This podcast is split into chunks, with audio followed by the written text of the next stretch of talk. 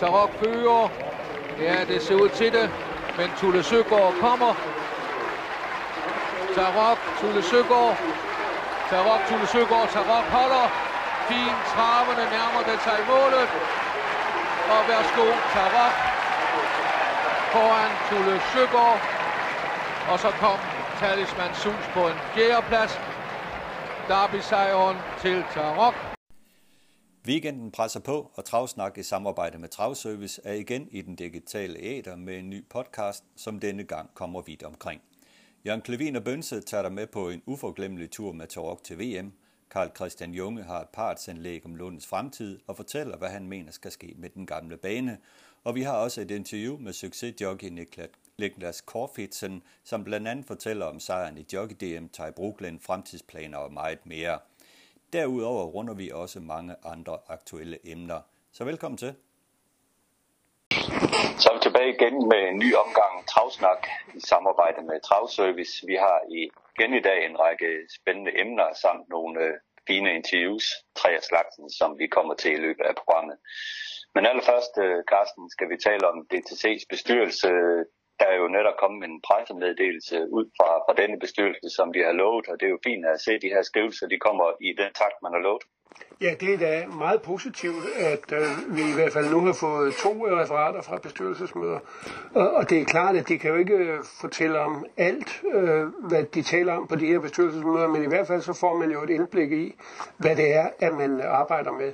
Og, og et af de mest interessante punkter i, i den øh, meddelelse, som vi netop nu senest har fået, det er jo, at man øh, påtænker at lave en ændring i øh, organisationen i Dansk Transport Centralforbund og i øh, Dansk Hestevedløb.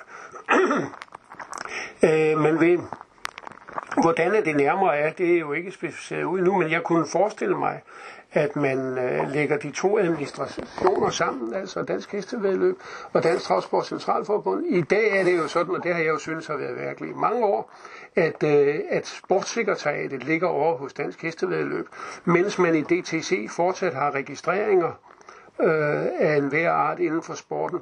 Øh, jeg mener jo, at sportssekretariatet øh, med, burde have ligget i Dansk Travsport Centralforbund hele tiden, og, og have været i Hestsportens hus i, i Charlottenlund, i stedet for at sidde op i Aarhus. Men øh, det kan være, at der kommer en ændring på det nu, for som jeg fornemmer det, så vil man... Øh, flytte, øh, flytte de to administrationer sammen, og, og, hvis der er en, og der er en synergieffekt i det, det er der ikke nogen tvivl om.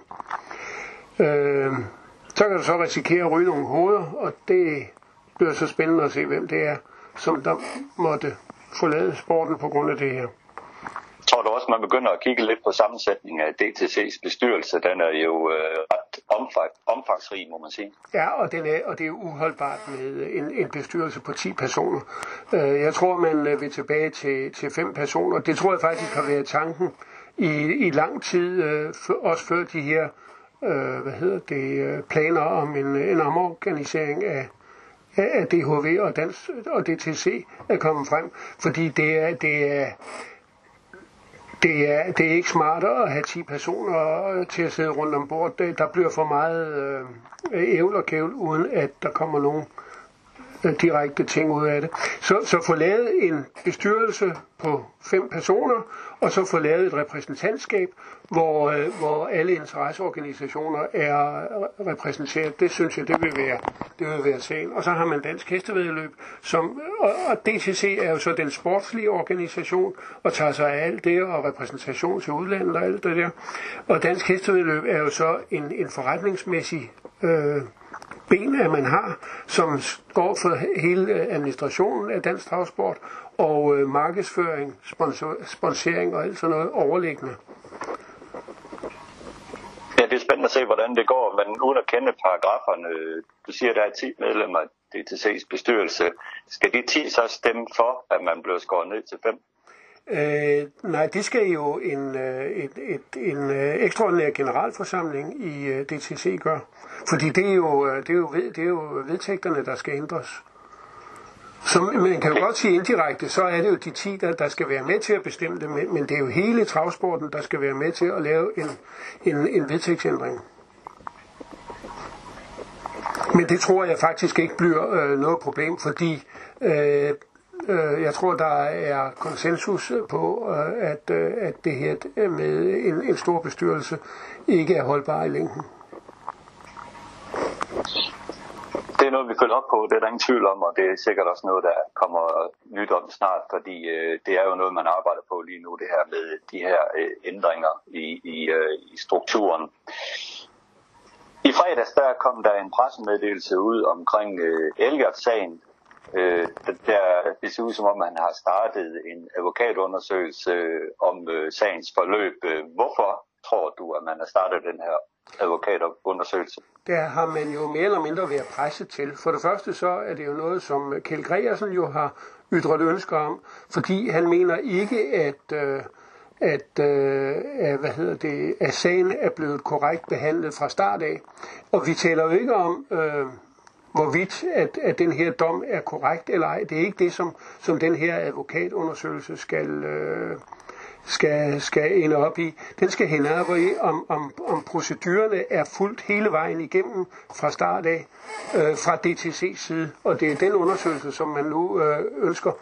En ting var jo så, at Kjeld Gregersen havde ønsket, og faktisk også tilbudt, og, øh, og, og, og betalt en uvildig, øh, en uvildig øh, advokatundersøgelse. Noget andet er jo den udmelding, som øh, folketingsmedlem øh, Orla Hav øh, kom med, hvor han jo forlod øh, de for, politiske forhandlinger, der har været med hestesporten på Christiansborg, øh, fordi han følte ikke, at han havde tillid til øh, den måde, hvorpå øh, at DTC øh, har ageret på i, i dopingsager. Så øh, DTC's bestyrelse har faktisk været under pres øh, fra politisk side om at, at, at, at, at få landet den her ordentligt. Og det har man så øh, nu valgt at gøre, og nu må man så bare håbe, at det ikke bare bliver en undersøgelse, som, øh, hvor man siger, at vi skal ende op med det her resultat, med at øh, sagen er øh, korrekt behandlet, men at, man, at der virkelig bliver vendt en, en hver sten i, øh, i hele forløbet. Hvad har styret den her sag igen øh, inden for, for DTC? At det øh, ene mand, Claus Storm, eller har andre også været med ind over, med ind over og ligesom at øh, fastlægge, hvordan sagen skulle håndteres? Øh, det er jo primært Claus Storm, der har taget sig af dopingsager i DTC. Øh, bestyrelsesmedlemmer har jo igennem flere år sagt til mig, jamen doping, det er noget Claus Storm, han tager sig af. Øh, hvor meget og hvor lidt at han så har talt med andre mennesker, det kan jeg jo ikke vide. Men, men, men det er jo primært Claus Storm, og det er jo også Claus Storm, der har været den udfarende kraft altid, når, når vi har, har modtaget øh, noget, øh, noget skriv eller, eller har udtalt sig om det i det hele taget. Det vil så selvfølgelig også være naturligt i hans egenskab af, af generalsekretær i en, øh, i en lille, øh, i en lille organisation. Men er det ikke sådan, at det er vel DDT's bestyrelse, der har det endelige ansvar for, at tingene er forløbet korrekt? Helt klart, og derfor må det jo også være i deres interesse nu her at, at, at få klarhed over, blev Elliot-sagen, som det jo altså handler om, blev den behandlet korrekt? Blev der foretaget den nødvendige, øh, øh hvad hedder det, øh, de nødvendige undersøgelser? Blev der konfereret med Skandinavisk Dopingkomité? Øh, på, i rette tid. Øh, det er sådan noget, som, øh, som, som den her advokatundersøgelse skal, øh, skal afsløre. Og der er vel også stadigvæk en sag kørende i en dansk øh, ret? Ja, og den, den, den kører ved siden af, og, og der er inde en retsmøde nu her i øh, lige begyndelsen af december måned. Det bliver meget spændende at se udfaldet af det, men øh, den samtale, jeg havde med Gordon Dahl i sidste uge, så har Kjell Gregsen jo fortsat nogle øh, heste oppe på sit øh, studeri. Og det ser ud som om, han i hvert fald øh, indtil videre holder noget af forretningen kørende, selvom han jo også har frasolgt en hel masse af sine heste. Og her til nytår, der venter de jo country hold hjem fra USA, så jeg tror nu nok, at han holder et lille ben inden for, for travsporten endnu, den gode kæld det, det var da at håbe, men det er klart, at øh, Gordon Dahl har han jo haft en, en, en kontrakt med på, med en opsigelse på 6 måneder, og så kan Gordon jo lige så godt træne nogle heste imens, så det er nok derfor, de måske ikke lige har haft så travlt med at sælge alle heste ud. Men det var da at håbe, at, øh, at øh, Kjeld Gregersen fortsætter sit virke inden for dansk trav. Og personligt synes jeg også, det ville være godt, hvis han administrativt kunne komme hjem øh, ind igen. Han var jo, øh, han var jo formand for, for Dansk Hestevedløb, men følte jo, at han blev øh, underkendt og miskrediteret af, af, af den daværende bestyrelse i, i DTC, og derfor valgte han jo at gå. Ja. Så skal vi tale øh, lidt om øh, Lunden. Og det er jo sådan, at du har haft en interessant samtale med Karl Christian Junge, som har meldt sig på banen. Ja, øh, for øjeblikket der pågår der nogle øh, medlemsmøder øh, via nettet, øh, øh, fordi vi kan jo ikke andet i den øh, covid-19 øh, øh, pandemi. Og øh, det første møde, det, øh, det gik jo på at, øh, at flytte, der var emnet at flytte øh, tilskuerforholdene over til staldsiden på Charlottenlund Travbane. Det hele det handler jo om Charlottenlund Travbanes fremtid. Hvordan skal banen se ud? Og det første forslag, der, der var under behandling, det var, at man flyttede, øh, at man flyttede tilskuerforholdene og modstregen så over til, øh, til, til staldsiden. Øh, og så kunne man sælge øh, hvad hedder det, den store tribune og, og alt, hvad der ligger på tilskuerpladserne i dag, det kunne man så sælge fra og, og skabe økonomi øh, til en videre drift ved det. Ja, det næste forslag, der blev behandlet i mandags, det var, øh, at øh, man faktisk øh, solgte det meste af staldterrænet fra og parkeringspladsen derovre, men beholdt øh, lige de første to stalle og øh, skjoldgården, og så øh, lavede staldplads i underetagen i den store tribune, vendte løbsretningen, således at man kørte som i gamle dage, altså højre rundt som i Aarhus, og renoverede øh, de gamle øh, tribuner, den gamle grønne tribune, øh, samt øh, restaurationsbygningen øh, så, som øh, dernede. Men man bibeholdte dog stadigvæk øh, det dommertårn, man har i dag, således at storløbene kunne køres på venstre volde. Og man ville også stadigvæk øh, have nogle tilskuerfaciliteter i øh, den store tribune, men det var så også tanken, at man i den store tribune skulle bygge øh, øh, nogle etager ind i den øh, åbne der hvor den åbne tribune er, og, øh, og så øh, skaffe øh, økonomi øh, ved øh, udlejning til øh, forskellige erhverv. Men der er jo det, det, det er jo det er spørgsmål om det har gang på jord det forslag, men øh, det må vi se. Det er i hvert fald et af dem, der, der er med i opløbet. Så på mandag er der et nyt møde, og øh, her er der faktisk tale om, at man, øh, der skal man behandle det forslag, der kan være om, eller der er om at frasælge hele areal på Charlottenlund Travbane og, og, og flytte banen til en af omegnskommunerne. Og det har jeg snakket med Jung om. Tak. Rent indledningsvis, Carsten, vil jeg udtrykke al min respekt for den, det initiativ, som Lundens nye bestyrelse udviser. Først og fremmest vil jeg konstatere, at den nuværende situation er uholdbar på længere sigt. Dernæst synes jeg, det er et godt initiativ, de viser ved at sende tre forslag til høring blandt de interesserede. Samtidig skal man også alligevel tilkendegive, at de tilkendegivelser, der kommer, fremkommer ikke nogen garanti for, hvorledes de stemmeberettigede medlemmer af det, det danske tronskab, som i sidste instans er dem, der træffer den endelige afgørelse, stiller sig. Men alligevel et godt initiativ. Jeg tror, man er nødt til ligesom at kigge lidt tilbage i tiden. Jeg har nu gjort nogle erfaringer, fordi jeg har været ansat på Lunden øh, i 22 år. Og under den øh, tidsfrist der, der har jeg oplevet mange ting, som ligesom relaterer til de, til de forslag, der er stillet her. Det er således, at der var oprindeligt i København to travbaner, Lunden og Amager. Og øh, de kørte skiftevis må, øh, hver anden måned. Og det var jo meget uhensigtsmæssigt på mange områder. Så i 1954, når man lige skyder væk, når jeg blev ansat i 64, 10 år efter det her det sker, der byggede man en ny tribune, fordi man vil simpelthen have mulighed for at kunne køre året rundt. Man anskaffede sig også et nyt lysanlæg, således man kunne køre om aftenen på hverdag. Og man indkøbte også en ny start for en model, som de har den i Amerika.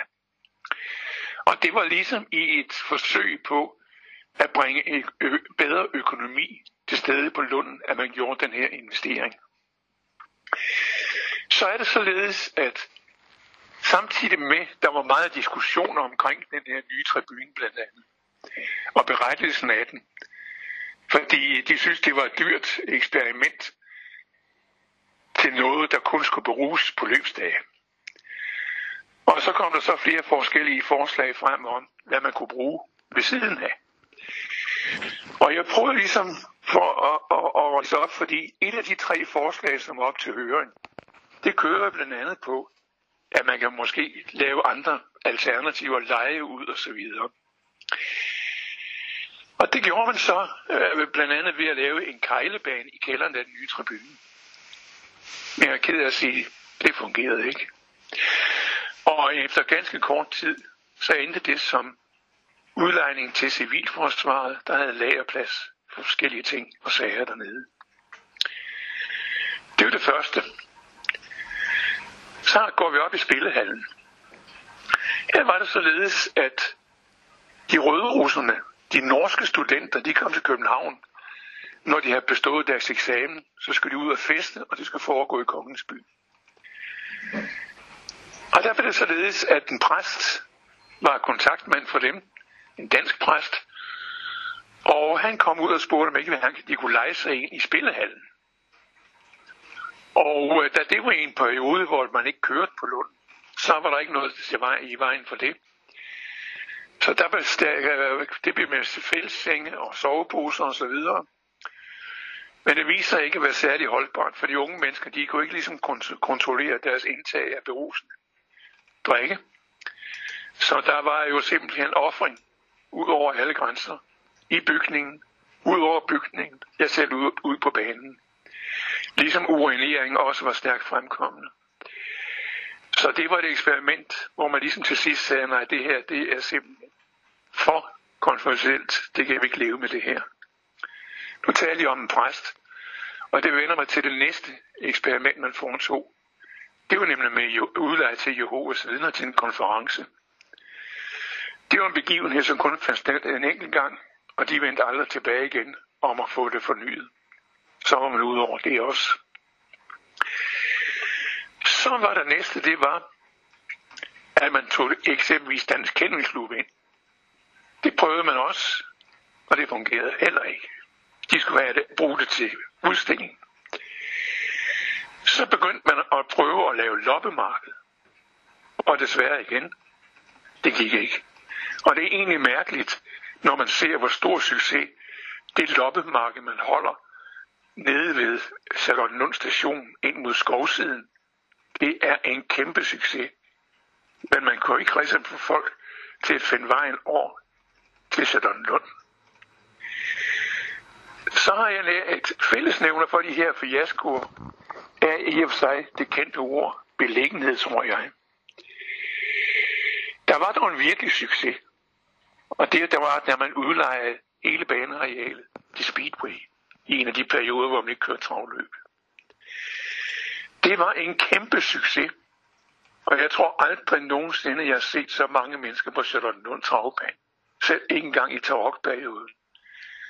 Der var simpelthen stuende fuldt. Og der kunne ikke presses flere mennesker ind. Jeg vil sige det på sådan, de stod så tæt på hinanden, at det var som sit i tynd. Havde man først valgt sin, sit ståsted, så var man der indtil festen var forbi. Der var strøgende med mennesker simpelthen. Det var en succes. Men der var det gener forbundet med det, blandt andet ved, at, at det var et højt støjniveau. Man havde øh, kørendes øh, øh, arena, det havde man inde i på, midter, på, på midterplan inde på inderkredsen af banen. Men man kørte ude, selve løbet foregik ude på banen, hvor man startede øret med sådan et, et snorstartsprincip. Det gav ø- stor økonomi i kassen for den danske travlskab. Jeg skal lige tilføje også, folk var helt desperat for at komme ind. De besøgte at kravle over øh, rækværk og alt muligt. Og det endte med, at man indkalde vagter med hunde, der gik og patruljerede på Urup Jagtvej og rundt om banen for at holde folk ude. Så så meget pres var der på. Det var et løb, der hed fra starten af elektroløbet. Det var inden Ole Olsens dag. Det var Kurt V. Petersen, der var det store navn. Man udlejede det også til og, og omdøbte det til Toms guldbarløb senere hen. Og øh, det var succesen fortsatte simpelthen. Men det var øh, med trods alt med det der med det, med det støjproblem, der var. Naboerne var ikke begejstrede. Og det var kun et lille plaster på, på såret, at Toms øh, fabrikkers direktør Egon Johansen et par dage efter afholdelsen havde fundet sted, var ude og en store gaveæsker med chokolade til alle naboerne. Det var lidt plaster på såret, men utilfredsheden var stor. Og man indså på længere sigt, at det var ikke holdbart simpelthen af hensyn til nabofreden. Men det kan virkelig penge i gasapparatet simpelthen. Og derfor er det ligesom om, at når man har lært af de der tidligere erfaringer, fører det til, at jeg ikke tror på, at det er denne vej, man skal tage.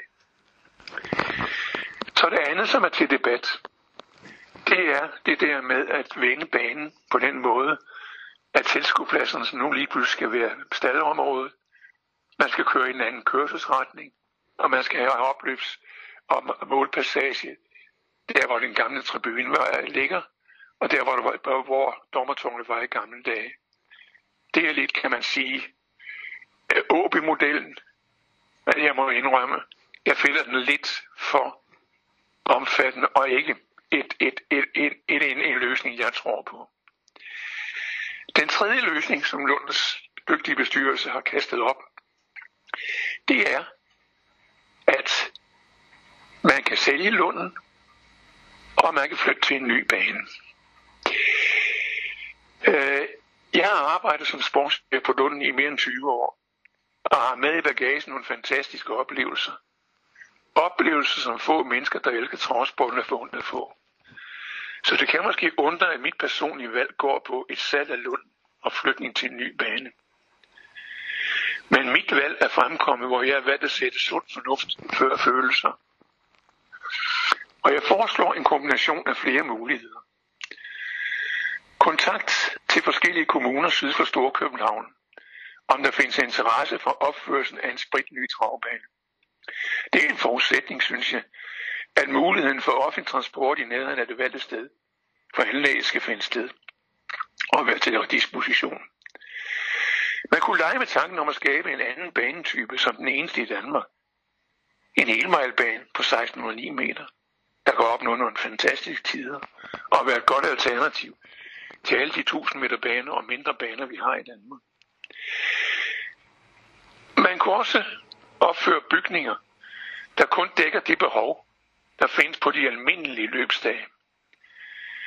Det kan så i forbindelse med telte til at dække behovet på Derby Weekend fungere. Man kunne også afholde organisation i forbindelse med Derby Weekenden. Man skal udnytte unge, muligheden for, at ungdommen er engageret i ponyløb ungdomsløb.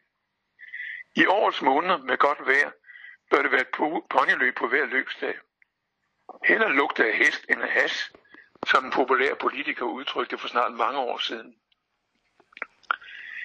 En ny bane, ja, foreslået, men samtidig et øget antal starter på den nye bane, som ISRO skal til at anlægge. ISRO-banen har pt. et meget lav startprocent i deres løb, så det vil sikkert være velkommen, og denne bane er for dansk tilskud. Desuden er der i forvejen mange danske opdrætter, der vælger at svensk registrere deres afkom. Nu nævner jeg jeres ro som den mest nærliggende. Men jeg har også bemærket, at der er stor søgning i øjeblikket for at starte både på Halmstadbanen og på Åbybanen. Her forleden dag på Åbybanen i forbindelse med V86, der var der hele 11 danske ekvipager, der stillede op i løbende. Så det tror jeg også, at det kan være et godt alternativ. Og det er ligesom det, som mit forslag det går på. Og jeg håber og beder til, at det bliver en virkelighed, for det tror jeg tjener fremtidens danske transport virkelig godt, at vores flagskib bliver bevaret på længere sigt. Men måske under lidt andre former. Det var mine tanker. Tak. Yes.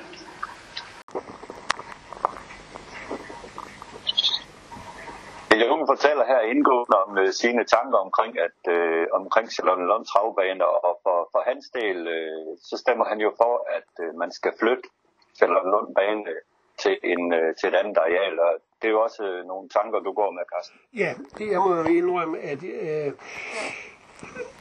jeg tror ikke, at det er nok bare, at man øh, skaber økonomi i, øh, i travsporten ved at, at, at sælge far og øh, måske få nogle faste indtægter også. Men øh, jeg tror, at man skal flytte banen og skabe en øh, ny grobund, eller en grobund for en ny interesse for, for travsport. Jeg er overbevist om, at hvis man flytter banen hen til et andet område, og det er stort set lige med hvor, så vil det være en begivenhed i det område, at der kommer en hestevedløbsbane. Og hvis man så får lavet træningskvarter sammen med en vedløbsbane, så vil der også kunne være mulighed for, at mange flere vil kunne begynde at, at dyrke den her sport. Fordi i dag, der er der jo ikke nogen samlingspunkter, som der var i gamle dage, hvor Charlottenlund Travbane var en, øh, en lille landsby i, i byen, og hvor unge mennesker kunne komme øh, efter skoletid og i weekenderne. Men, men den mulighed har du jo for at kunne lave øh, i en omegneskommune. Øh, og det skal selvfølgelig være sådan, at det skal placeres et sted, hvor det er rimelig let at komme til, øh, med, med, med, øh, både med, med øh, tog og, og med, øh, med bil. Så, så jeg tror meget på den idé. Det må jeg Det er fremtiden. Ja, også interessant at høre Joms indlæg der. Nu taler han jo mest om at lave en, en bane, og kun en bane, øh, hvor man så øh, kun kører løb. Men jeg tror også, at hvis man skal flytte øh, til et andet sted, så tror jeg, det er vigtigt, som du siger, at man laver et træningsanlæg. Fordi i gamle dage, der var det jo sådan, at øh, de gode træner, de flyttede øh, til, til Charlottenlund, øh, fordi at det var ligesom hovedstadsbanen, men sådan har det jo ikke været i, i mange år, og banen fattes simpelthen træner og nye hestejere, så skal der være ræson i det her, så tror jeg simpelthen, at man skal lave den her bane, og man skal lave et øh, fuldtonet øh, træningsanlæg, hvor trænerne kan, kan være med deres heste og træne deres heste. Og så tror jeg på, at det kan være en idé i at flytte øh, til en anden øh, sted. Ellers tror jeg ikke så meget på den idé. Men spændende her at følge den udvikling. Og øh, du er med ikke også øh, på, på mandag og øh, til det der teamsmøde og holde øje med det, Carsten? Ja.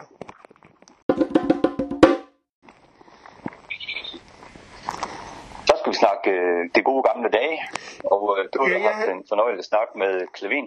Ja, vi øh, oplevede lidt øh, gamle dage og klokklang. Vi har snakket om øh, en legendarisk tur inden for travsporten, som mange var med på, og som mange stadigvæk øh, snakker om, selvom vi er tilbage i 1977.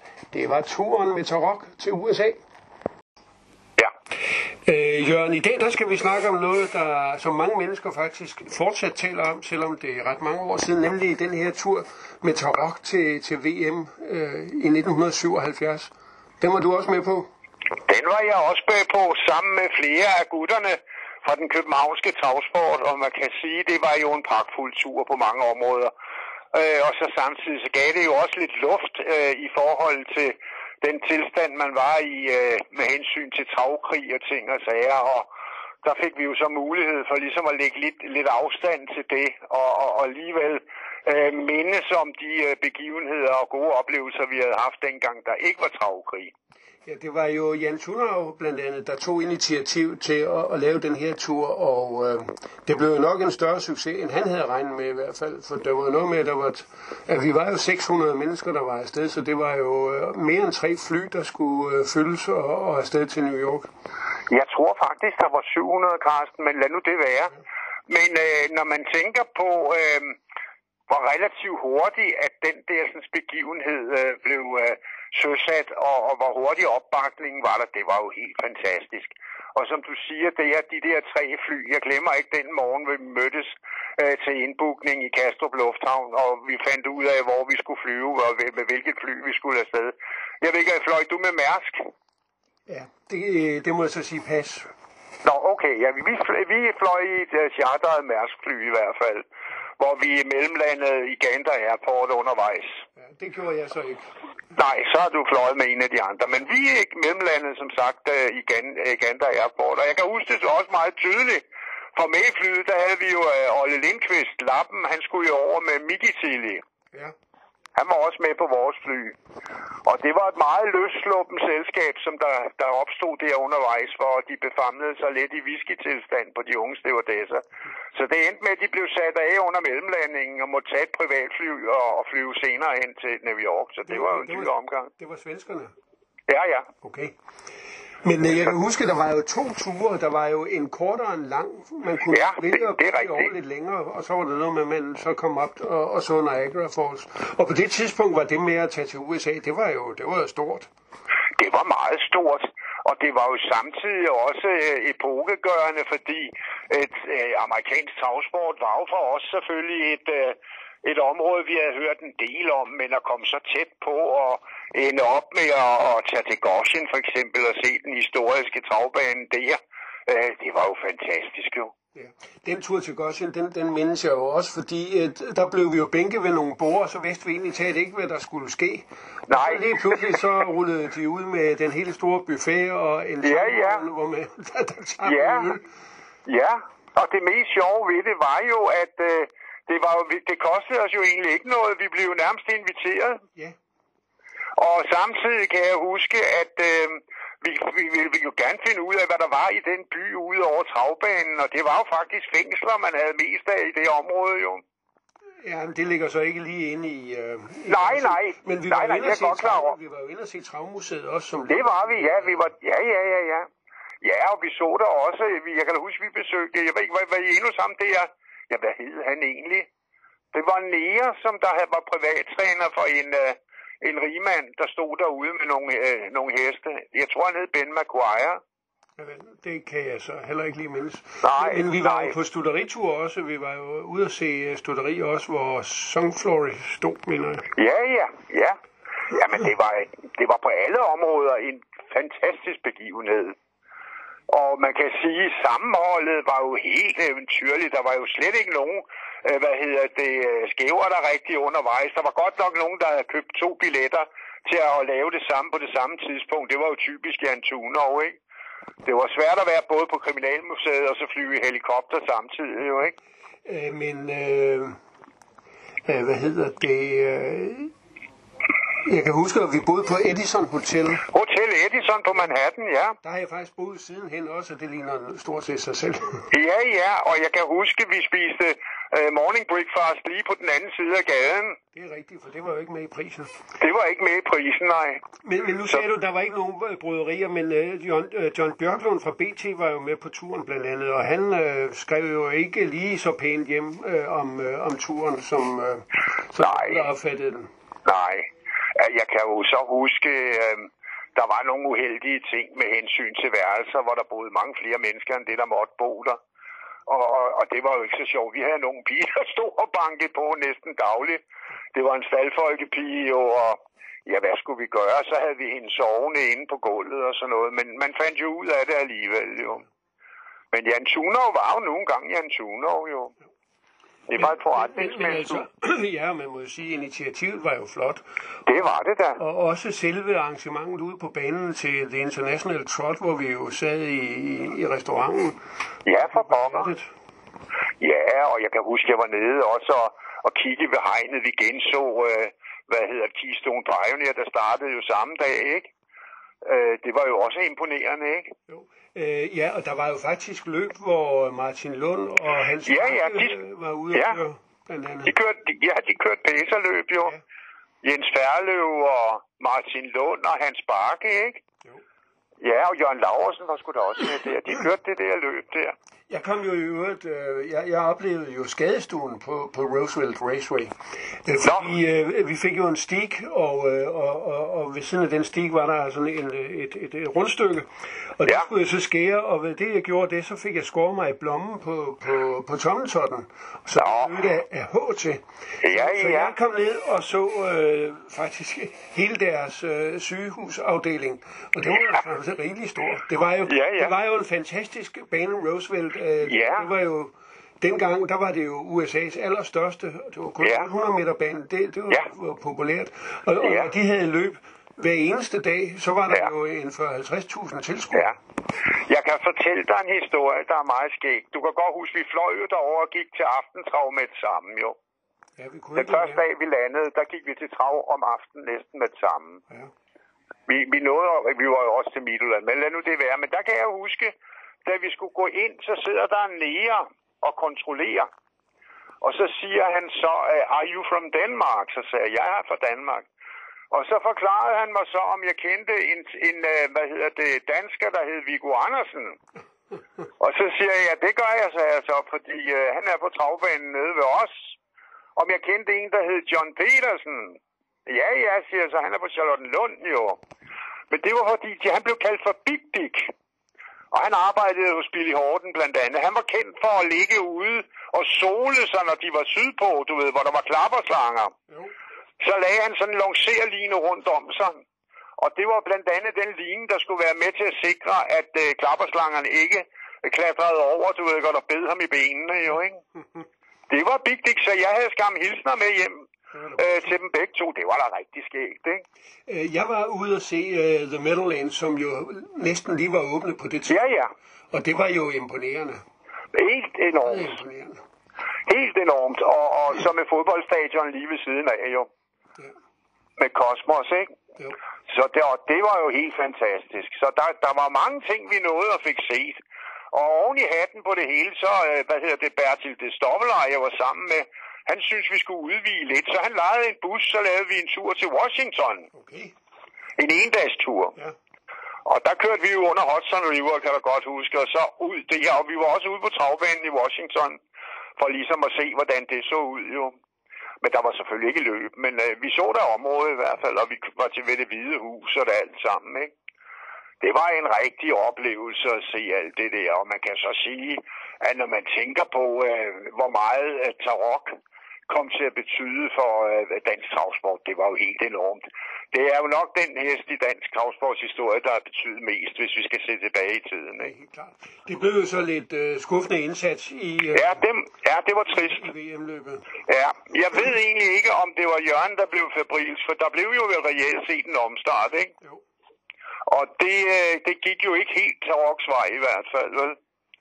Så øh, den der, den, det, det var synd, fordi når man var taget så langt, så kunne den jo godt have fortjent at få bedre, om den så skulle have vundet. Det, det, det, det, det skal jeg så ikke kunne sige, men han var jo i hvert fald, øh, hvad hedder det, øh, ekstremt øh, god på daværende tidspunkt, ikke også?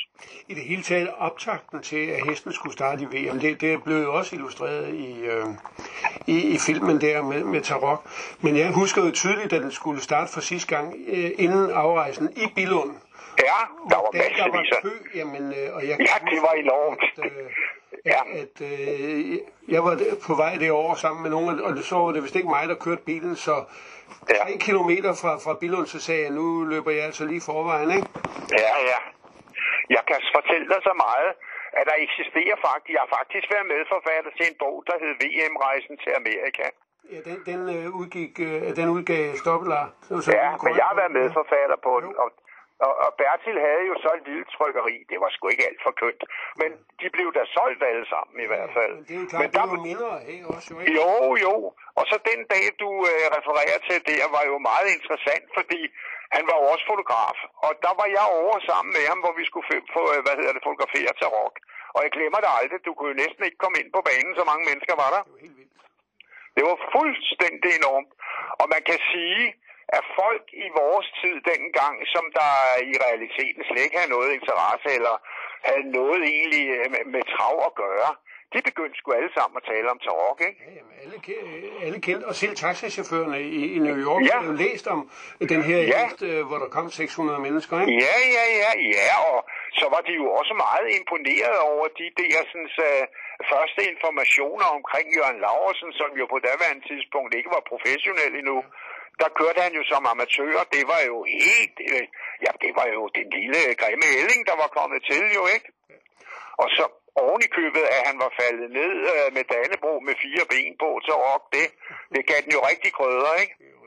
Den betød meget, og, øh, og det, den tur til USA kom til at betyde meget. Den skabte jo også nogle venskaber øh, på tværs af, af landsdele og det hele. Ja. Så, så det, det var virkelig noget, som vi stadigvæk kan snakke om, og som vi jo nu har snakket om her. Ja. Jeg vil lige afslutte med at sige, hvis vi være, der, være derhenne, at øh, jeg glemmer aldrig turen, hvor vi var i Kriminalmuseet i Empire State Building, og helt op på toppen sammen med Hans Bakke. Og der havde vi jo Hans med som, som rejsefører, der var han i sit S. Ja. Og han forklarede jo om, hvordan uh, han tidligere havde været deroppe. Der havde de ikke fået sat hegn over endnu. Så der fløj de lidt, forklarede han. Det er sgu godt sikret i dag, sagde han, ikke? Ja, ja. Han var god, Hans. Han var en fantastisk sød og rar personage. Godt. Dem kunne vi godt have nogle flere af. Lidt op. Tak for snakken med denne uge. Selv tak. Ha' det godt, Carsten. Jeg tænkte, at vi havde dengang, øh, Carsten, det, det lyder fuldstændig forrygende, den her fortælling fra, fra Clelivin og dig, og de oplevelser, I havde øh, med, med Tarok i USA. det, det er noget, man aldrig glemmer. Ja, øh, og, og øh, når man mødes med, med nogle af dem, så, øh, som var med på turen der, så kan man jo stadigvæk opfriske gamle minder og, og, og klokkeklang. Det, det var jo stort dengang, og... Øh, at, komme til USA. Det var jo ikke så almindeligt overhovedet. Øh, jeg må indrømme, jeg havde været der året før, øh, og jeg vidste ikke, jeg, måske så tænkte jeg, at jeg aldrig kom derover, men min, øh, den mulighed opstod så året efter, og sidenhen har jeg så været der mange gange. Men, øh, men, men, men i 77, der var det altså stort at, at, at komme til USA, og så til vedløb i USA. Ja, og det var også stort hjemme i Danmark, for jeg kan da huske, at jeg stod op øh, om morgenen, der jeg var 12 år dengang, stod op meget, meget tidlig morgen sammen med min far og tændte for, for radioen, og hvor der var direkte kommentering fra USA, hvor vi hørte, at Tarok blev, øh, kom hjem, var det en 5. 6. plads øh, med italienske Delpo som vinder. Det var jo, det var jo helt vildt. Jamen, det var jo stort. Øh, hvad hed, Gunnar Nu var jo med på, på, på turen der, og der var jo øh, journalister fra alle de store dagblade, og så var der også lige mig fra, fra Fyns Stifttidene, som, øh, som ringede øh, mit, mine referater hjem der på, på lidt svære tider, fordi på grund af tidsforskellen. men, øh, men det var, det, det var, det var, det var, der, der var meget pressebevågenhed omkring det, øh, men det var der jo i det hele taget omkring øh, hestesporten øh, dengang. Det, det er jo sørgeligt, som det er gået, men, men altså på det tidspunkt i 1977, der havde jo øh, BT, Ekstrabladet, øh, Politikken, øh, Berlingske, havde jo deres faste øh, hestesportsmedarbejdere. Øh, og, jeg, og jeg kom jo så 77, 78 år efter, der kom jeg jo til, øh, til, til, til Jyllandsposten, hvor jeg jo øh, skrev fast om, øh, om, om trav og galop og ridesport øh, frem til øh, 1996. Og havde jo i mange år en, øh, en spalte i Søndagsavisen, der hed Stalsvingel, som jo var, var nok noget af det mest læste inden for, for, for hestevedløb. Men, øh, men det er jo desværre helt passé. Nu, men nu er vi så på, på, på nettet, men altså vi kommer jo ikke så bredt ud, som, som man gjorde dengang. Nu er der jo desværre folk, som ikke ved, hvad hestevedløb er i det hele taget, over at det findes i Danmark. Det må man jo erkende. Ja, vi må erkende, at de eneste tidspunkter, vi bliver nævnt i, øh, i pressen, det er, når der sker et eller andet øh, grimt af en eller anden art så kan man godt finde spalteplads til at skrive om os, men øh, det sportslige, det, det kan man ikke rigtig skrive om, og øh, det er bare jo lidt. Men det er vilkårene. Ja.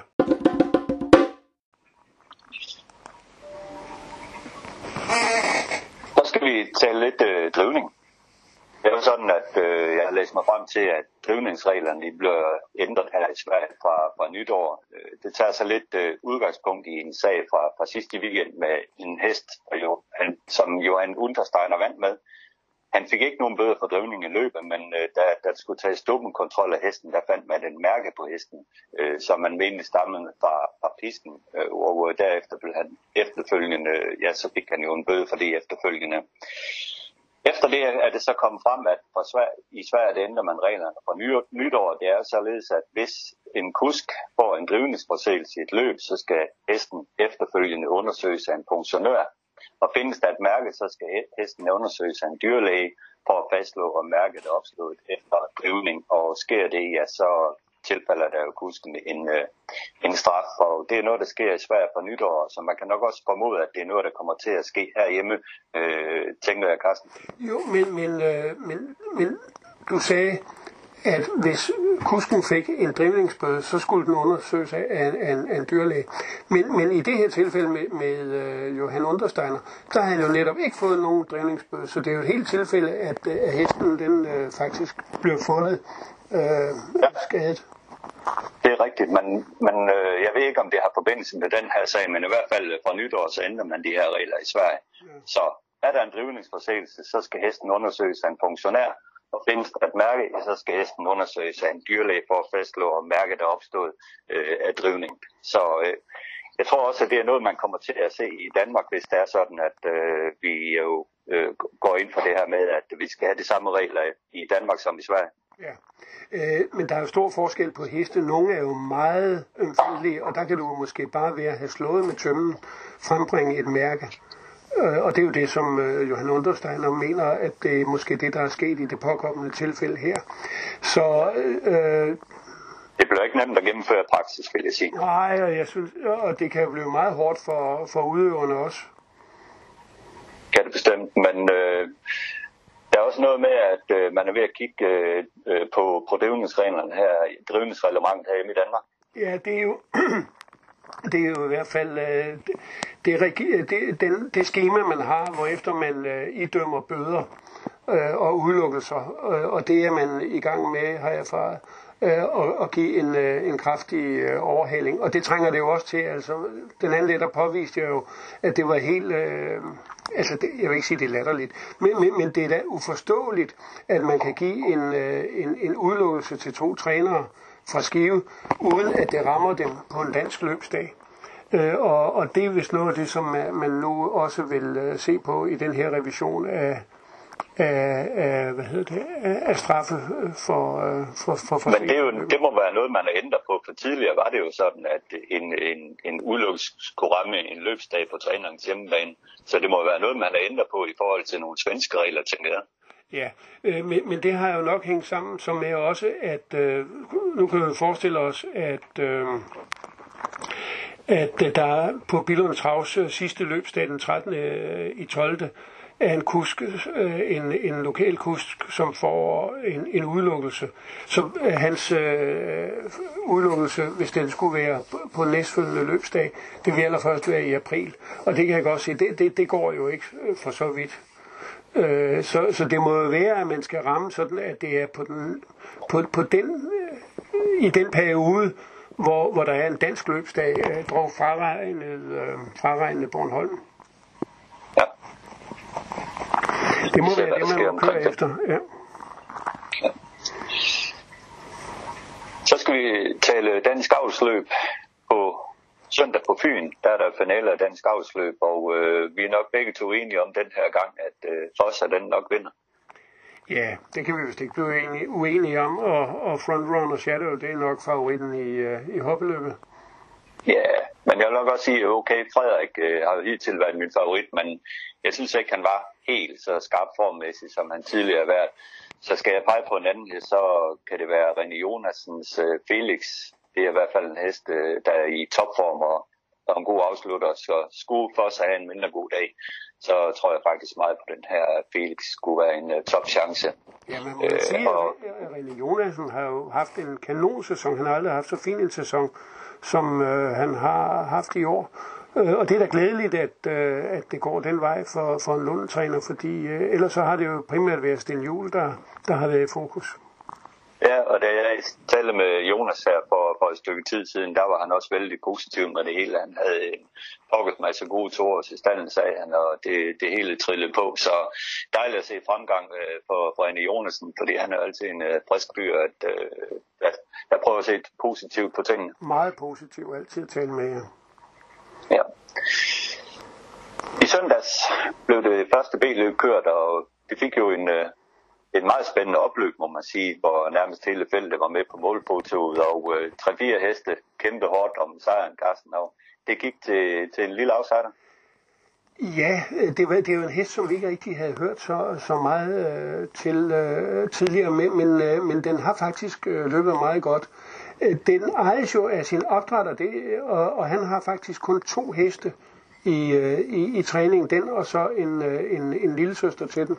Diablo det være, hedder den. Og, og træneren, øh, Bertrand Le Bellet, er ikke en af, af de store trænere, så jeg vil sige, det var da sådan et lidt forfriskende pus, der, der lige kom ind her.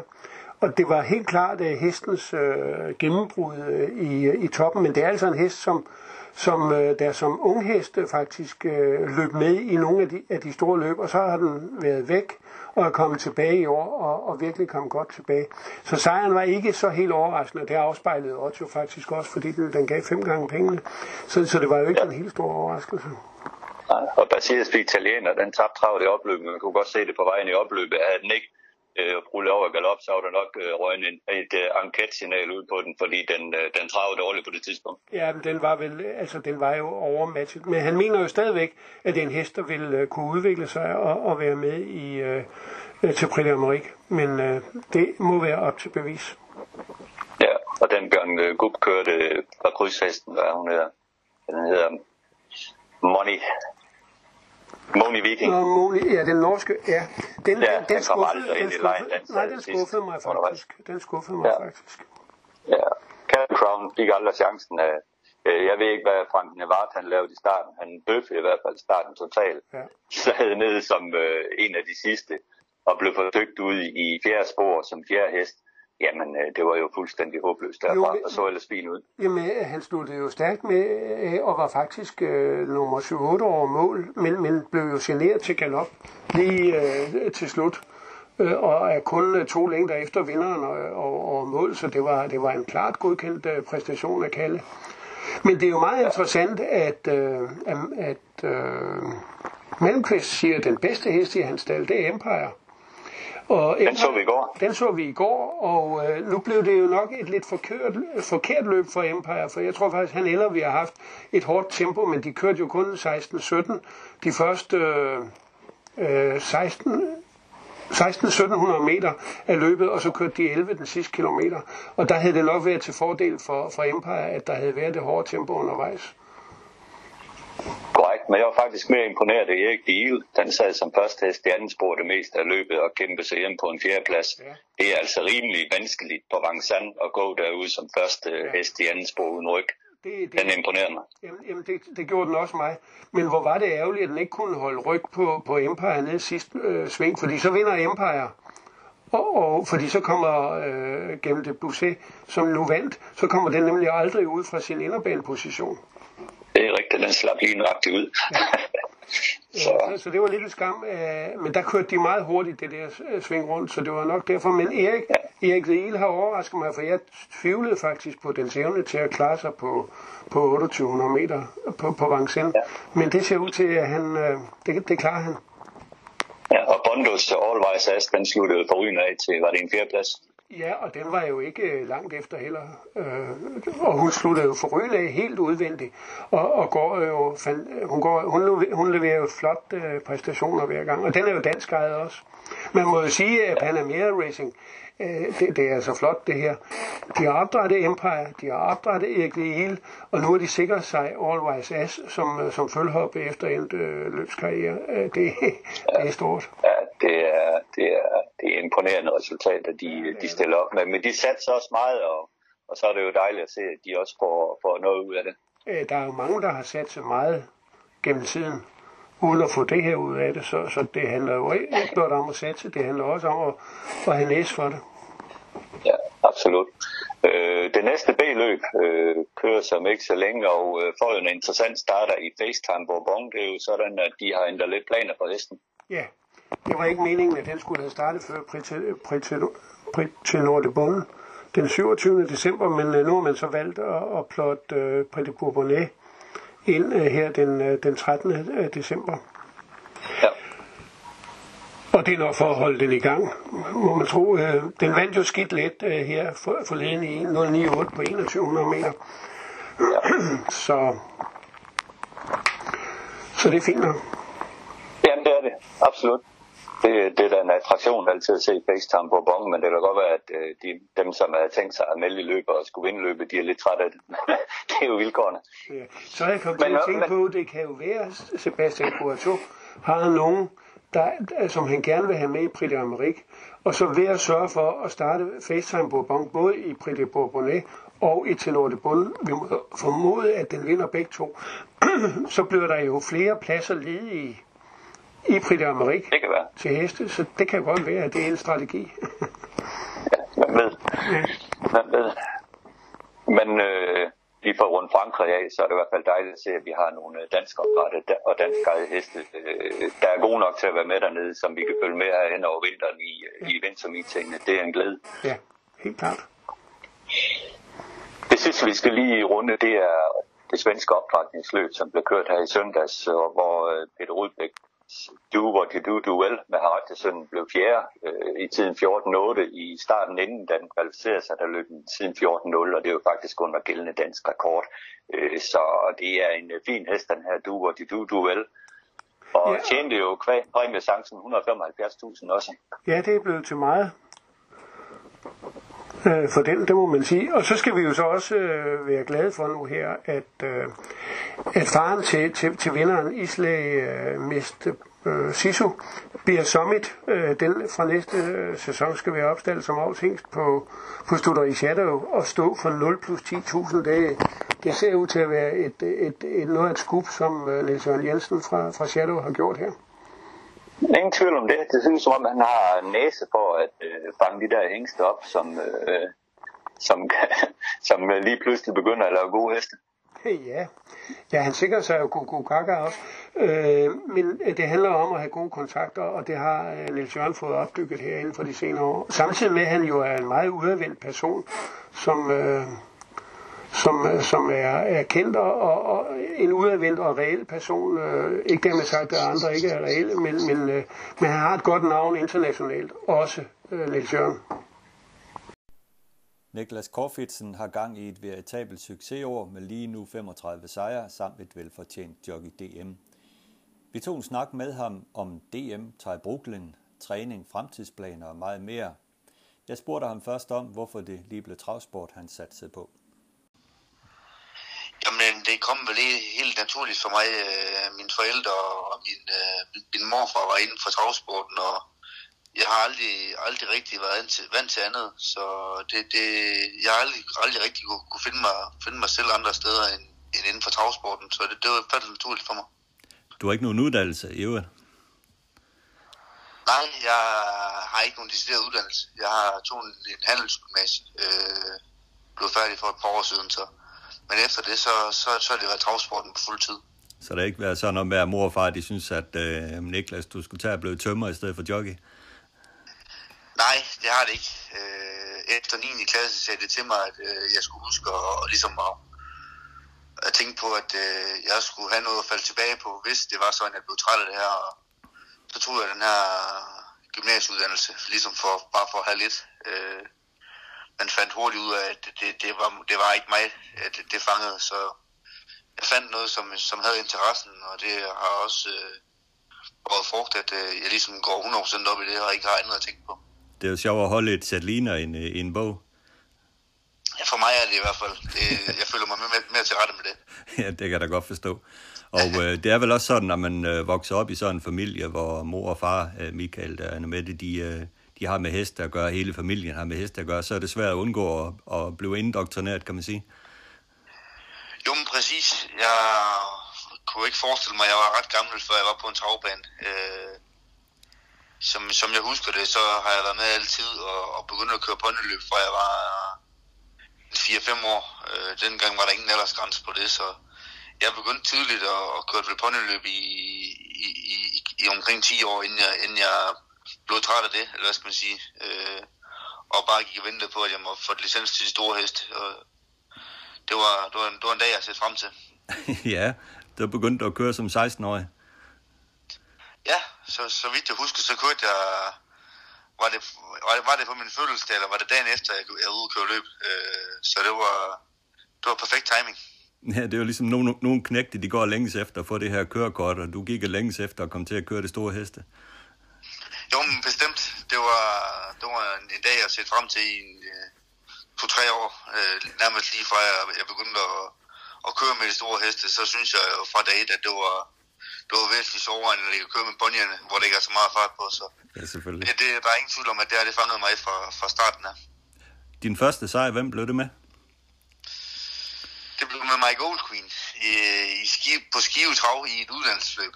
Øh, en sejr, som jeg, som jeg får mange bemærkelser fra. Øh, Øh, Hvorfor da? Med den sejrsgestus, jeg vil lave den dag.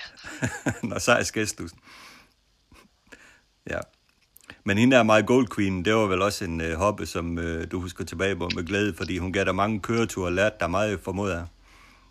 Jo, men bestemt. Det var ikke nogen, øh, nogen speciel øh, god hest, men det er klart, at det var en hest, som, øh, som selv kunne vejen, og ligesom selv kom udenom de forhindringer, der, der kunne opstå, på, opstå i løbet. Så det, det var en, en hver begynder at strømme, ligesom at, få sådan en hest at køre med, så man, bare, hvor man bare skulle koncentrere sig om at, ligesom at blive på vognen, så, så fandt, den, øh, så fandt den selv de huller, der skulle, der skulle bruges til at komme først over stregen.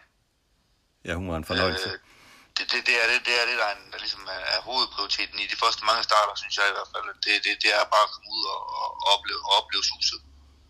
Ja, absolut. Ude at lære lidt, øh, helt, helt fra bunden af. Præcis. Hvilke træner begyndte du at, gå hos, der, da du, øh, da du begyndte at træne med de lidt større heste? Om helt fra starten var det vel uh, Ken Friborg, som mine forældre kom ind ved. Uh, senere blev det Peter Jensen. Uh, Ebbe Jul har jeg været kort forbi, også i, i, i, nogle, små, i nogle små perioder i, i ferie, og, og sådan her på løbsdag hjulpet ham lidt. Uh, men det, det første faste arbejde, skal man sige, det var, det var ved, ved Peter Jensen, så hvor jeg startede i, i weekend og i ferie, jeg kom og hjælpe ham øh, alt det øh, skolen ligesom til, øh, kunne, øh, kunne, kunne tilbringe. Øh, alt det skolen ikke, alt det skolen, alt det tid jeg ikke brugte på skolen, brugte jeg brugte hos Peter Jensen på det tidspunkt. Ja. Og så efterfølgende ved Bo Vestergaard. Ja, øh, så var jeg fuldtid ved Peter Jensen i, i et år efter skolen der, og så efter han stoppede som træner, så rejste jeg et, et, et par måneder til USA øh, hos, Åke Svanstedt, og, og var derovre sammen med Hussein Kassir.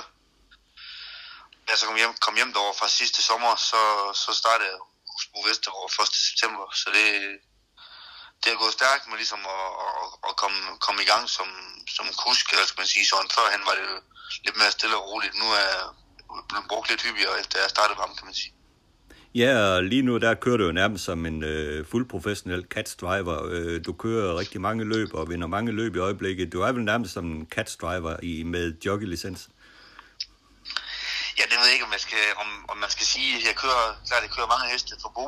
Øh, Udover det kører måske ikke så mange heste, men, men med de heste, jeg, jeg kører for Bo, er, er jeg også øh, fuldt tilfreds med det. Det er klart. Øh, de heste, jeg kører, er kanon fine heste, som har oftest har vinderchance, så det, det, det er en hver jogges drøm at komme et sted hen, som, som jeg er nu. Det, det er der ikke mange, der får lov til.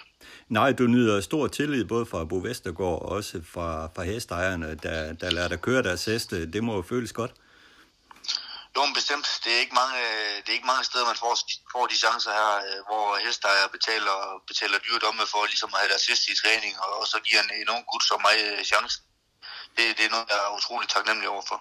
Ja, det kan jeg godt forstå, men øh, det er også velfortjent, fordi øh, jeg synes i hvert fald, at du gør det rigtig godt, og du gør det fornuftigt med hesten, og kører pæn løb med hesten, og ikke for hård ved den, så det tror jeg også, at der er noget, der, der kommer dig til gode øh, fremadrettet. Niklas, en af de heste, du har gjort det rigtig godt med, det er den her toårshoppe, der der, Thai Brooklyn. Øh, seks starter i år, seks sejre. Øh, hun må være noget helt specielt for dig. Jo, men helt bestemt.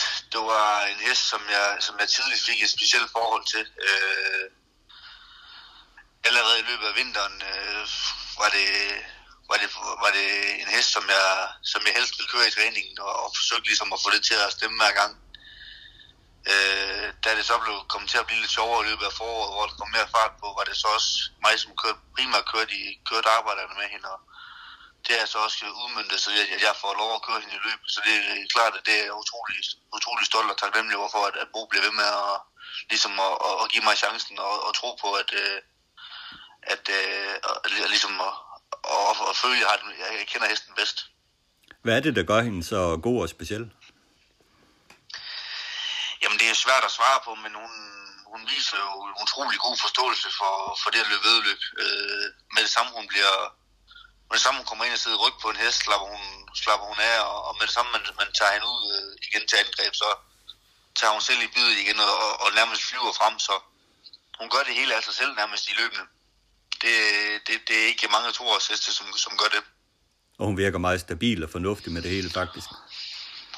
Jamen absolut. Man kan, man kan køre ind på, på ens egen præmisser. Man skal ikke tage hensyn til, at, øh, at hun, hun ikke kan det ene og ikke kan det andet. Det, det, det, det er nærmest som, som en bil at køre. Det er også det, der, det er, er nok også det, der har gjort, at hun har vundet 6 ud af 6. Der ikke, været, har, ikke har været nogen enkelt øh, mis imellem, skal man sige så.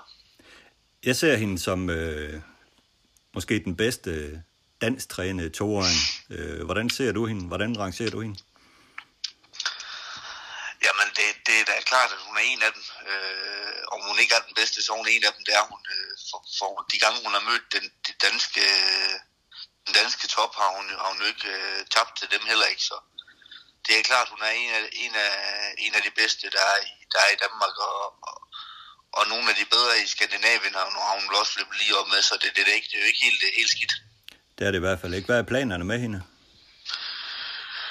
Jamen, som det ser ud nu, så, så skal hun have et par starter mere i år. Øh, I Aarhus den 11. december, og så senere i, i Skive den 24. december, øh, hvor der er et par fine løb til hende, hvor, hvor det virker til, at, at hun skal have et par, et, et par fine og, og, og, og gode tilbud. Så det, det, hun må ud og have det, alt den rutine, som hun kan få i år, og så er vi, er vi det skridt foran øh, til næste år forhåbentlig. Og til næste år, der er det øh, norske overgangsløb, der tæller? Det er det norske overgangsløb, der tæller næste år. Øh, der er ingen toårsløb i Norge, desværre for hendes del. Øh, men øh, vi håber på at, at kan, kan gøre os gældende i, i, de, i de tre års hoppeløb, som, som der finder sted i Norge næste år. Det kan jeg godt forstå. Og med, med forhåbentlig med dig fortsat som chauffør? Jo, men bestemt håber jeg da på det. Øh, men det er klart, det, det er Bo og, og ejeren, som bestemmer det, om, om de vil have en, en, en norsk kastdriver på, øh, kan jeg også godt komme forståelig over for det, for fordi øh, de, de, de har måske, øh, måske mere respekt for, for hvis om, om det er om det er en, en af de store, større kastdriver i Norge, som kommer frem med en, med en favorit, eller om det er en lille staldansats fra Danmark, som kommer frem med en favorit. Så det er klart, at det, det, det er fuld forståelse, forståelse overfor, hvis det, hvis det sådan bliver. Ja. Jeg er inde og kigge på jeres træningsliste, og det er jo lidt specielt. Og I har jo nogen af 50 heste i træning. De 29 af dem er to års. Øh, 6 af dem er bragt til start. Så det er jo ikke sådan, at, øh, at øh, det ser ud som om, at I, I satser benhårdt på at få de der to års til start. Nej, egentlig ikke. Øh, vi har hovedparten af, af er vel godkendt, men, men det er ikke noget, som vi sådan har satset på direkte.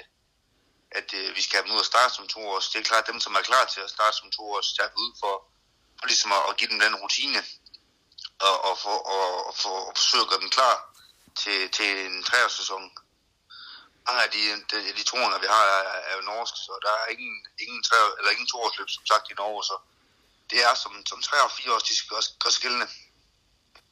Så tiden her som to det bliver brugt til at forberede den med masser af grundtræning? Jamen, præcis. ja. Men Gatowiz er jo en af de der heste, som har gjort det godt også, øh, har vundet aktionsløb i Aalborg, der gik den godt. Jamen, bestemt gjorde den det. Øh, den viste jo der i, i opretningsløb Constellation, at det, det er en hest, som er, som er i den gode ende øh, af overgangen. Så det kom, det kom ikke bag på os, at den skulle gå en fin præstation. Nej. Hvordan foregår træningen egentlig op, øh, op øh, ved jer i, på Vang Hovedgård? Øh, hvordan ligger I sådan en træningsdag an med jeres heste? Jo, men øh, primært så træner de, de toårige og de ældre heste to gange om ugen. Øh, for, formentlig mandag og torsdag. Øh, hvor vi så har nogle, nogle øh, tidligere Finn Larsen, for eksempel, øh, blandt andet øh, Freddy Christensen, som, øh, som hjælper os øh, to gange om ugen med, med ligesom at, at træne de dage, hvor vi træner hovedparten af hestene. Øh, derudover har vi så selvfølgelig nogle, nogle åringer, som øh, skal have en del i hænder, og, og det gør vi, bruger vi så de andre dage på, øh, hvor vi kun er Mads og, og Bo og jeg til at, at, at stå for træning. Så det er ligesom de dage, hvor vi ikke har så mange, der tager, der tager vi åringerne. Så åringerne, de går som almindelig motionstræning de dage, hvor I ikke har intervaltræningsdage? Ja, præcis. Øh, lidt, lidt fordelt øh, ud over de dage, der, øh, men øh, hovedsageligt så, så er det to gange om ugen, hvor, hvor vi ikke har overhængerne i, i hænder, hvad skal man sige. Når I kører intervaltræning, er det så med en 5-6 heste ad gangen, øh, I, I kører som et hold? Ja, som regel så er vi øh, øh, i hvert fald 6 på 6 på holdene, det, det er det Bo, han, han føler, som, som giver det bedste resultat med, ligesom både lære at gå som andre og, og yde, yde optimalt i træningen. Så jeg synes også, det fungerer, det fungerer, fungerer fint, øh, når vi kører de her 6-7 stykker. Træner I dem efter puls, eller mere fornemmelse af, hvordan, øh, hvordan, hvor hurtigt I kører? Jamen, til at, til at starte med, dengang Bo kom tilbage på vang, var det, var det meget på pulsen, ligesom for ligesom at, at kende sine begrænsninger. Øh, i, i dag, hvor, vi, hvor han ligesom har lært banen, banen at kende, og, og har lært, hvad, lært, hvilke fart han skal køre i, for ligesom at opnå de, de forskellige ting, så, så er det meget med, med fornemmelsen, vi kører på. Hvad kører I? En 5-6 intervaller så? Ja, dem, dem som får, går flest intervaller, går 6 intervaller. Øh, det er klart, skal, skal de starte, eller, eller, eller har de startet, kan de gå, gå to eller fire intervaller også, men som udgangspunkt går, går de fleste 6 intervaller, de gange de træner. Ja. På et øh, underlag, der er sådan øh, rimelig blødt, eller hvad? Ja, det er det. Det er et, et tungt underlag, hvor vi ligesom får, får, dem, får dem hurtigt op i puls, uden at skal køre så stærkt med dem. Øh, ligesom for, ligesom for at skrue en bentøj på dem. Hvad med galoptræning? Er det noget, I bruger? Ja, lidt, lidt, lidt af og til. Øh, hvis der er nogle heste, som øh, har haft øh, en skadespause, eller, eller har lidt problemer med bentøjet, så er, det, så er det noget, vi ligesom bruger for at få dem øh, stille og roligt i gang igen. Det er klart, at øh, der er nogle enkelte heste, som trives bedst med det, og, og det, så er det også det, vi bruger på dem. Men, men, men som udgangspunkt, så, så kører vi mest med hestene. Og det her med, at uh, I, I går direkte fra, fra intervaltræning ud og kører løb, eller har I dem inde på banen lige at give dem en uh, spritzer? Det her med at, at, at give dem en her spritzer, det, det er noget, vi bruger meget sjældent. Uh, det, det virker som om, at, at, at når vi kommer med hesten over fra, fra gården her, så, så, så mangler de ikke uh, det store i at være, i at være start, i at være, i at være, være klar til at vinde løb, uh, lad os man sige det. Det virker som om, at de har, de har fået det, det, det, de skal have for, for at være klar til at yde optimalt. Det ser også sådan ud, når I kommer med dem der efter pause, så er de jo som regel klart første gang. Det må, det må man jo bare sige, Niklas.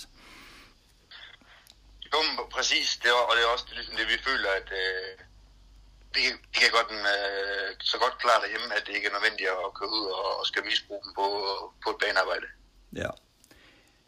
Jeg skal lige høre dig til en af de heste, jeg har i stallen, som jeg anser som et af kæmpe talent. Det er en hoppen, der er Thaj Sansa, øh, som jo øh, sidst, eller her i år, har, har jo egentlig ikke kunne, kunne, vise det, hun kan, for grund af diverse problemer. Hun er jo blevet opereret. Hvordan går det med hende? Jamen, det går sådan, at, øh, at dyrlægerne var, var skeptiske på, på forhånd med den her operation, øh, og derfor at, at den ikke blev foretaget før nu. Øh, da så først, at, at dyrlægerne skulle, skulle foretage den her operation, fandt de så ud af, at, at, at det, ikke kunne lade sig gøre, så det er, det er en hest, som øh, desværre ikke kommer tilbage igen. Ej, det er jeg ked af at høre, fordi hun var da ekstremt øh, god, den hest. Ja, absolut. Det er altid de gode heste, som, øh, som der sker sådan nogle ting her med, og, og de problemer har hun skulle opereres for, det, det er nogle problemer, hun har haft lige siden, øh, lige siden to år, så man, man Jylland har simpelthen ikke tur og gå ind og operere, men øh, til sidst her var det, var det så slemt på hende, at øh, vi blev nødt til at operere hende, og, og, det, og det kunne ikke lade sig gøre, så det, det, det er desværre et, et, et overstået kapitel, hvad skal man sige, så for den for, i, i, i, løb, i, løb, i løbssammenhæng. Ja, det er trist. Man må jo håbe, hun kan tage lidt revanche i, i avlen, så. Det er bestemt, bestemt. Ja. Lidt tilbage til din øh, egen karriere. Jockey DM. Tillykke med det, Niklas. Øh, det hjemtog du jo i, øh, i overlegen stil, må jeg sige. Men hvad tænkte du egentlig efter de to første afdelinger kørt? Du var hobby i kassen med en vinder og var femte efter galop med nummer to hest. Jo, men så er det jo klart, at det var ikke øh, de øh, positive tanker, jeg havde i hovedet der. Øh, da jeg kom ud til tredje afdeling, havde jeg den øh, overbevisning om, at nu skulle jeg ud og køre et fejlfri løb i hvert fald. Det var, det var ligesom øh, første prioritet. Men øh, ej, man, man må sige, det, det gik slag i slag efter det, og, og da, jeg, da jeg vinder med servicer for at vide, at jeg, at jeg er førende, så tænker jeg, at det, det var da, øh, det var da utroligt, at, det ikke, at der egentlig ikke skulle mere til. Øh, for jeg synes jo, at øh, den start, jeg fik på, på konkurrencen, var jo, var jo miserabel, så det var, det var overraskende for mig, at det, at det lige pludselig skulle vende, kunne vende så hurtigt. Ja. Men det kunne det jo. Og til sidst så stod du der øverst på sejrskammen og kunne øh, åbne champagneflasken. Det må, det må være godt. Jo, men bestemt. Jeg var da utrolig stolt over, at det lykkedes. Det var ikke noget, jeg, jeg har ikke set mig selv som, øh, som er en af favoritterne til at vinde øh, konkurrencen, men jeg ved ikke, om man, om man kan sige, at jeg, jeg havde en fordel i, at jeg kører så mange forskellige heste, men det, det, det, det var måske, det er måske det, at det ligesom ser til årsagen for, at, at, øh, at, at jeg er vant til at køre mange forskellige heste hele tiden. Ja, og du har efterhånden fået en rigtig god rutine også i at køre en masse forskellige heste. Det må jo betyde noget. Jo, men det er også det, ligesom jeg, jeg kan se som, øh, som, som en af årsagerne til det, for, for jeg synes jo, jeg synes jo, der er mange andre dygtige jockey også, men og det, og det er klart, der skal også helt til, men, men, men jeg føler, at, at, at det at køre så mange forskellige heste, det, det, det giver en, en, en vis fordel i, i sådan en konkurrence. Ja. Du er også førende på landschampionatet. Du vandt landschampionatet sidste år med 17 sejre. I år er du forløbig op på 35 sejre, men der er jo en vist øh, Kasper M. Nielsen, der puster dig i nakken med 31 sejre. Hvor meget lige har I to øh, uh, knejde med det her med at vinde det her landschampionat? Jeg ved ikke, hvor meget lige vi har i, i løbet af sæsonen, men det er klart, nu har jeg det uden at, at spidse lidt til, så, så bliver det lidt mere intenst, og man, og man begynder at, at være lidt mere opmærksom på det. Øh, så det er klart, at øh, vi er gode kammerater, øh, kammerater til hverdag også, så det er klart, at det, er, det gør det hele lidt sjovere. Ja, det må man sige, at det er meget specielt, at I, I begge to er oppe så højt et sejrsantal. Det er jo faktisk helt øh, vildt for, for jockeyer, som jeg ser det. Jo, bestemt. Øh, både mig og Kasper får jo utrolig mange chancer og gode chancer, så vi skal også have mange løb, men det, det, det, det, jeg synes, det, det, det er lidt lykkedes også for os, så det, det er klart, det, det er et skulderklap til os. Ja, det må man sige, og I dyster også lidt om at vinde øh, flest banlige championater rundt omkring. Du er førende øh, på Lund og i Aalborg, og Kasper er førende på nogle andre, andre baner. I kan få lidt travlt med at komme til championatsfest, jeg to drenge der. Jamen, det kan være, at vi skal lave en, øh, en, et, par måneder her i januar og februar, hvor vi holder fri, og så tager rundt til, til forskellige championatsfester sammen. Ja, præcis. Det er jo det. Så kan I skiftes til at køre. Ja, præcis, præcis, ja. Ej, det er super godt. Det er, det er dejligt, når det går godt, og der, der er fremdrift i det. Hvad med dine egne fremtidsplaner? Hvad tænker du så nu i fremtiden, du skal? Nej, men det er klart, at øh, når man er inden for det her, så er det øh, en trænerdrøm, som ligger inderst inde, det er det. Øh, men man, man, man må også kigge lidt på situationen i dansk travsport, og, og ligesom se på, at det er ikke, øh, det ser ikke altid lyst ud og, og det, det er nogle øh, ganske få, som, som ligesom øh, kan drive en, en fornuftig og, og, og, og stabil forretning. Så det er klart, det, det, det, kræver, det kræver en del for ligesom at, at skal, skal det stable på benene, men det er noget, jeg håber at satse på, at det kan lykkes øh, over en årrække. Så du er ikke helt uh, droppet tanken om at blive travtræner en gang, trods alt?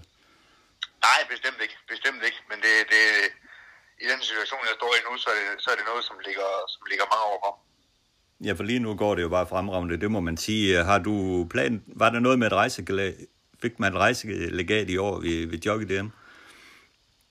Ja, der var, der var et rejselegat der på 10.000, og jeg vandt en, en konkurrence i Sverige her i løbet af sommeren også, hvor der var en rejse til USA, og jeg har lidt forsigtet mod stjernerne sidste år, som jeg ikke har fået brugt, så jeg har, jeg har til en til, til en, øh, en del rejser og, og til en, en del uddannelse, hvad skal man sige, uddannelsessteder. Så ja. det er noget at se frem til os. Ja, så det har du tænkt dig at udnytte, når tid er? Jo, bestemt. bestemt. Det, jeg var som sagt to måneder ved Uwe Svanstedt sidste år, og det var noget, som jeg, som jeg synes var, var, var fedt at opleve. Øh, så det er klart, når, når alt det her corona alt det her corona så det er, det er forbi, så, så må jeg ud og, ud og opleve verden. Ja. Hvad med sådan en gut som Kasper Fod? Han er jo ved at, at gøre det rigtig godt i USA. Kunne det være fristen at, at gå i hans fodspor? Jo, men absolut. Det er absolut. Det er der noget, som giver, som giver mig både på tænden. Han har, han har opnået det. Han har i USA for...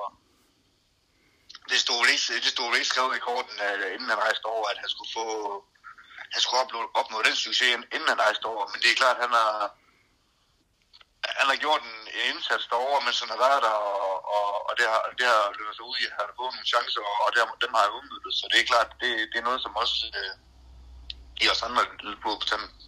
Ja, det er da godt forstå. Han har i hvert fald øh, gjort det fremragende derovre. Så, så drømmene, dem har du, Niklas. Det er godt at høre. Jo, men det bliver man øh, ligesom nødt til inden for det her. Det, der, der er ikke noget, der sætter begrænsning. Nej, det- det er nemlig rigtigt. Så skal vi lige slutte af med et par, par tillægsspørgsmål. Øh, Hvad er din største sejr hittil? Ja, det er svært at sige. Øh, jeg vandt, mand med, med Ty Brooklyn på, på Solvalla øh, i et udtagningsløb til Briders Kors. Det må, det må i hvert fald være, være en, en af dem. Øh, har også vundet det 7 det 7-5 løb med Makrostar. Og, så der, der, er- der er mange, mange, mange, nogle, mange fine sejre, som, øh, som er svært at, at fremhæve en, men det, der, det, det, må, det må i hvert fald være en af de to. Hvad er din øh, største drøm at vinde øh, som løb? Om det må, det må være et elitloppe, hvis man skal, hvis man skal nævne øh, den allerstørste drøm, om går- kommer til at gå øh, er, er tvivlsomt. Men øh, skal man drømme, så, så må det være elitloppe. Ja, men øh, nu når Tej Brooklyn, hun bliver en 5-6 år, så stiller vi op der. Vi må godt forsøge i hvert fald. Hvad er din yndlingshest så? Også en svær en. Øh, Er det en din egen? Ja, det er jo nok det, man, man, man skaber sig et specielt bånd til. Øh, det er klart en hest som, en, en hest som øh, Ty Brooklyn, som har vundet seks sejre i, i seks forsøg i år, den, den har jeg et helt specielt bånd til, så det, det, det må jeg hellere sige. Det kan jeg godt forstå. Hvad er så den bedste hest, du har set indtil videre? Den bedste hest, jeg har set, ja. Øh, det må være FaceTime på bon. Den er også god. Det må man sige. Han er suveræn. Ja, det, det, det, det var imponerende, de resultater, der opnå. Det er det i hvert fald. Tak for snakken, Niklas. Det har været en fornøjelse. Jo, men lige måde.